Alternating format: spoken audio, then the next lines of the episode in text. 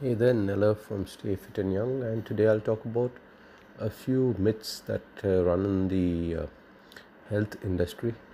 One is uh, eggs not being healthy.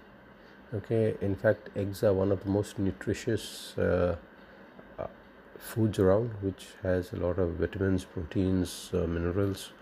Okay, if you're worried about cholesterol, you can, if you have more than one egg, you can have the yolk of only one and just have the whites of the rest.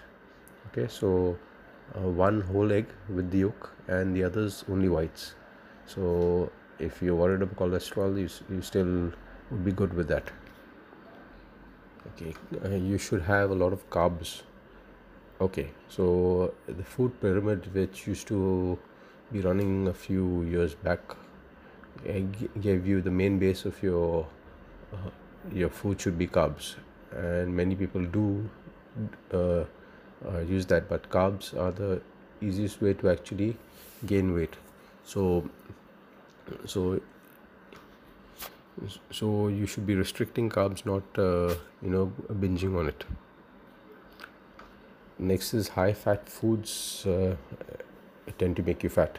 Okay so usually if you see the some of the diets like the keto diet etc which promotes a lot of fat.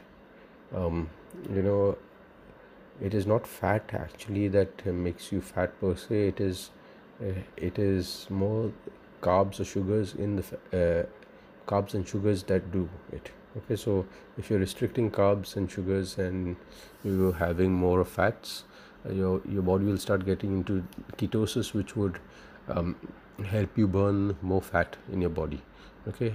As opposed to uh, relying on carbs where uh, where you tend to store the carbs the excess carbs as fat okay? So uh, restricting restricting carbs is the way to go and you can increase fats but good fats like uh, from uh, avocados nuts etc etc not uh, bad fats from animal fat etc so hope some of these uh, thoughts made sense to you.